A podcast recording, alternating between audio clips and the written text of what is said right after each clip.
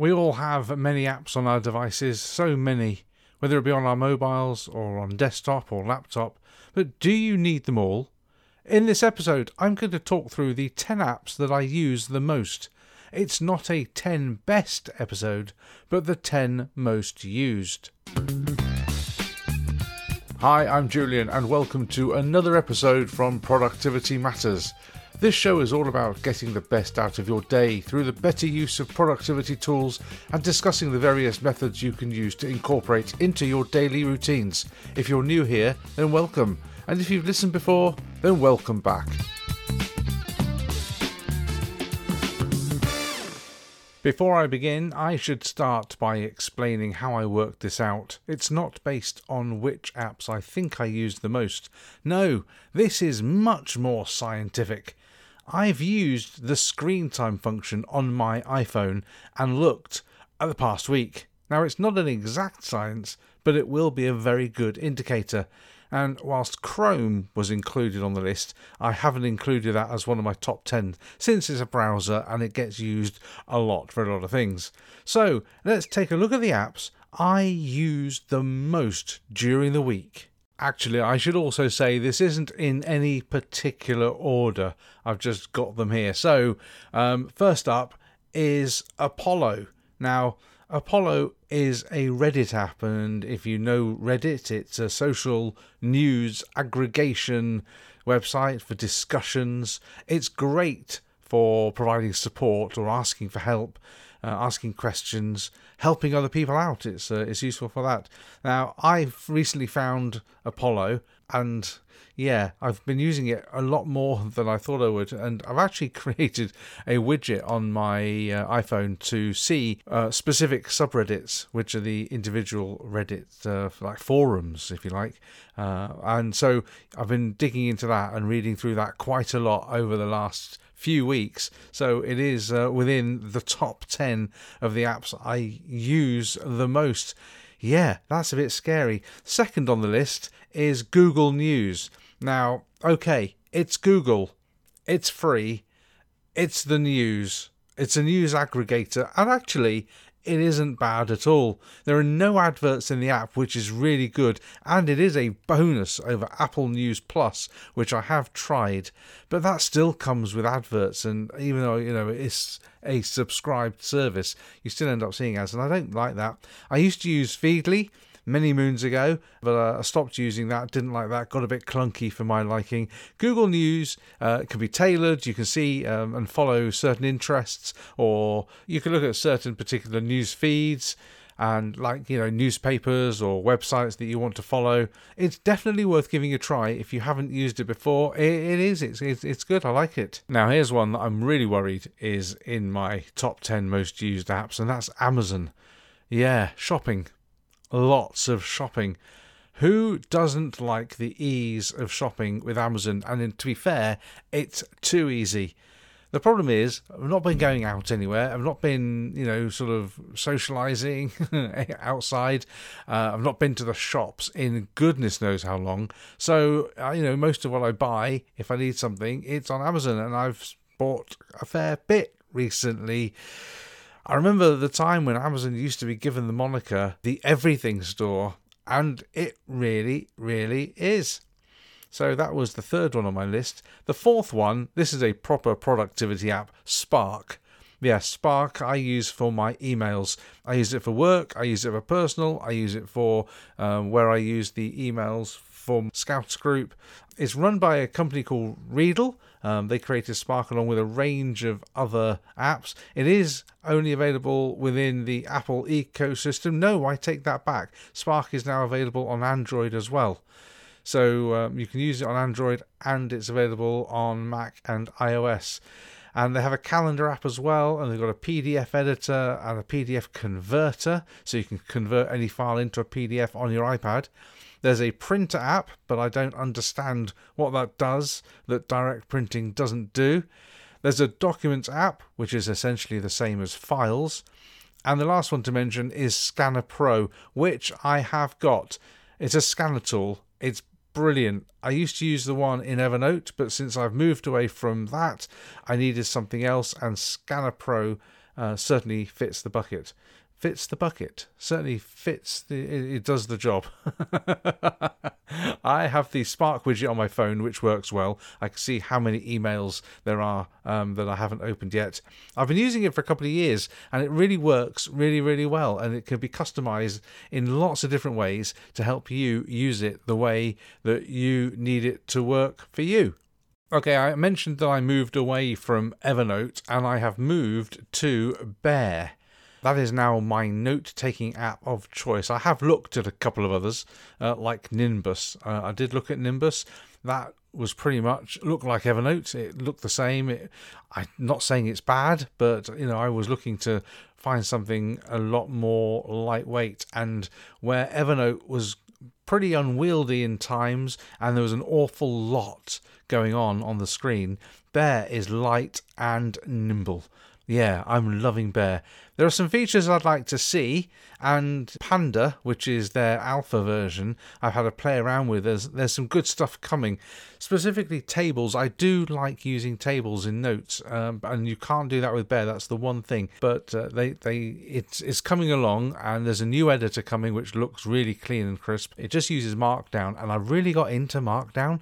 I've really got into just using the keyboard for typing away and doing all the different um, formatting just using keys and it works really good. And the new editor in bear hides all the markdown tagging, if you like, the where you can see H1, H2 for the headings, or you can see the two stars that make up the bold, or, or whatever, uh, and you can just see the. It's almost it's, it's almost like rich text. It, it's really really good. And Bear also has widgets now, which means that you can put your favourite uh, notes in a widget to get through nice and quickly. So Bear is my note taking app of choice. So that's another one for the productivity.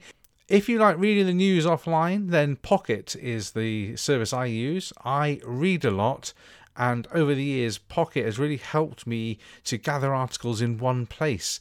I use it to catch snippets. I will share items on the web. I will share to Pocket to read later, either short articles or long form articles. I am a paid up subscriber. I just you know, first of all, think it's important to acknowledge the developers and the work that they put into uh, developing this software. You know, not always should it be free. And where something is due, then I'm more than happy to pay for it. And it, it just means that you know I've got that extra functionality that comes with being a, a paid up subscriber. I use it pretty much every single day. Right, that was six. We're getting through this quickly. The seventh one that I found I used a lot in the last week Twitter. Now, I was extremely surprised to see this in my top 10 of most used apps. I use it for news predominantly, and maybe it is skewed a little bit by the election been going on in the states, and I've been getting an awful lot of um, information back uh, in Twitter for that, following the different uh, parties and, and, and, what's going on. So maybe it's skewed a little bit because I am surprised it's in the top 10. But anyway, it's great. I, I, I, I I use it for the news, like I say, but I also use it for looking at city stuff as well. I'm you know more than happy to waste time scrolling through and, and seeing what there is in there. Now we're getting on to the final two, and the next one is probably the most used app. In fact, probably would come at number one. I'd be surprised if it didn't. I'd have to check what number one is. Todoist. Okay, I this might not come as a surprise to you either. If you've listened to previous episodes that I've done, then you'll know that Todoist is very high up in my list of apps that I recommend. It's I use it every day. It is my manager if you like. I'm always adding things to it. I use the widget on my phone to quickly add a task. I use the shortcut on my MacBook, which is Command Control A, which opens up the add task from anywhere within the MacBook. It doesn't matter which app you're using. Command Control A will open up a quick a quick entry uh, to add a task quickly, and pretty much everything I need to do goes in there. I have my daily, my weekly, and my monthly routines. And as soon as I have something to do, I stick it in the inbox and then I'll come back and triage it later if needs be. Of course, if a task can be done within two minutes, then you should do it straight away. Top tip do a task that's a quick task, just get it done. Get it out of the way. You don't need to uh, put that in a task manager, come back to it if you could just do it. And I also use the Eisenhower matrix, which again is something I've talked about previously, to work out the priorities of tasks. You know, it's nice to know is it important and urgent? Is it urgent and important? Is it not urgent and not important? That sort of thing. The Eisenhower matrix helps you to prioritize tasks based on their importance and their urgency. That's Todoist. I can't recommend it highly enough. And um, number nine in the list is Pocket Casts. I listen to a lot of uh, podcasts now. I said I read a lot, but I also like to listen. And Pocket Casts is my podcast app of choice. I listen to something on it every day. I like to listen to early morning podcasts. I might just even do that while I'm lying in bed. I stick some um, AirPods in and, uh, and, have a listen to the latest news overnight. Uh, there's loads of great features. I feel like you can really customize it to download uh, um, episodes as they come in, or not to download them, and you can go and get them if you want to. Uh, you can skip the first few seconds or minutes or however long of a subscribed podcast. Um, at the beginning, and you can also make it stop before the end. So if you know that there's a like a, an outro jingle you that lasts 20 seconds, you could actually set the podcast to end at that 20 second mark and move on to the next one and you saves yourself a little bit of time. Over time, I have skipped over 24 hours of podcasts intros and outros and I've saved 5 hours by using a variable speed and I've trimmed about 24 hours of silence, meaning that in the last two and a half, three years, I've saved over two days of listening. Okay, now I know it's, it's only little bits here and there, but it all adds up, and it is good to be able to do that. There's a web version available too, which is quite handy, so you can play something directly from a browser. And if you want to know what I listen to, then I like um, Newscast from the BBC, the Checkered Flag podcast for uh, Formula One stuff, and I also like Popmaster, which is a quiz music quiz show. also from the BBC. So that is number nine. So we've got one final app that I've used the most in the last week, and that's Fantastical. Fantastical is my calendar app. Now I've tried other apps, including the built-in iOS and Mac OS uh, calendar apps. I've been using Fantastical almost since the day I got my MacBook, which is coming up to, ooh, I'm approaching five years, four and a half, five years, and it's been brilliant. You have integrations with uh, iCloud, with Exchange, with Office 365, Yahoo, Google, Meetup, and also any other CalDAV account. There's integration with Google Meet and with a Zoom, which is handy because I use both of those. And there's integration with Todoist, which is perfect for me. I can add tasks in my calendar and it'll sync to Todoist, and I can add tasks in Todoist and they'll show up within my calendar, and I can mark them as done in either place, and it just syncs backwards and forwards, and it works absolutely brilliantly. The interface is really beautiful, and you can choose to display which calendars you want at a certain time which makes it very versatile. In other words, during work hours, it only shows my work calendar and then shows my personal calendar later on. Or I can you can also set it to show specific calendars at a specific location if I was to be traveling anywhere, which I'm not at the moment. But anyway, it's all good. Now it isn't cheap. It is another paid for app. It's about forty-eight pounds a year, which when you break it down isn't that much really over the course of twelve months and it's worth it. I really, really highly recommend it. So there you go, my top 10 most used apps over the last week. Of course, I do use other apps, they're not the only ones. I have my um, banking app from Starling. I used Money Dashboard for budget control, which is really, really good. If you've not seen Money Dashboard, uh, that's really good. And I use YouTube a fair bit because I just like to pop on there and watch some stupid videos. I also um, we have our heating controlled by Tado. TADO, if you've never heard of that one. And uh, I call it into action quite a lot to turn the heating on or hot water on and off, especially as the weather's cooling. It's quite good. And it's interesting to know I've also set up an integration with Alexa.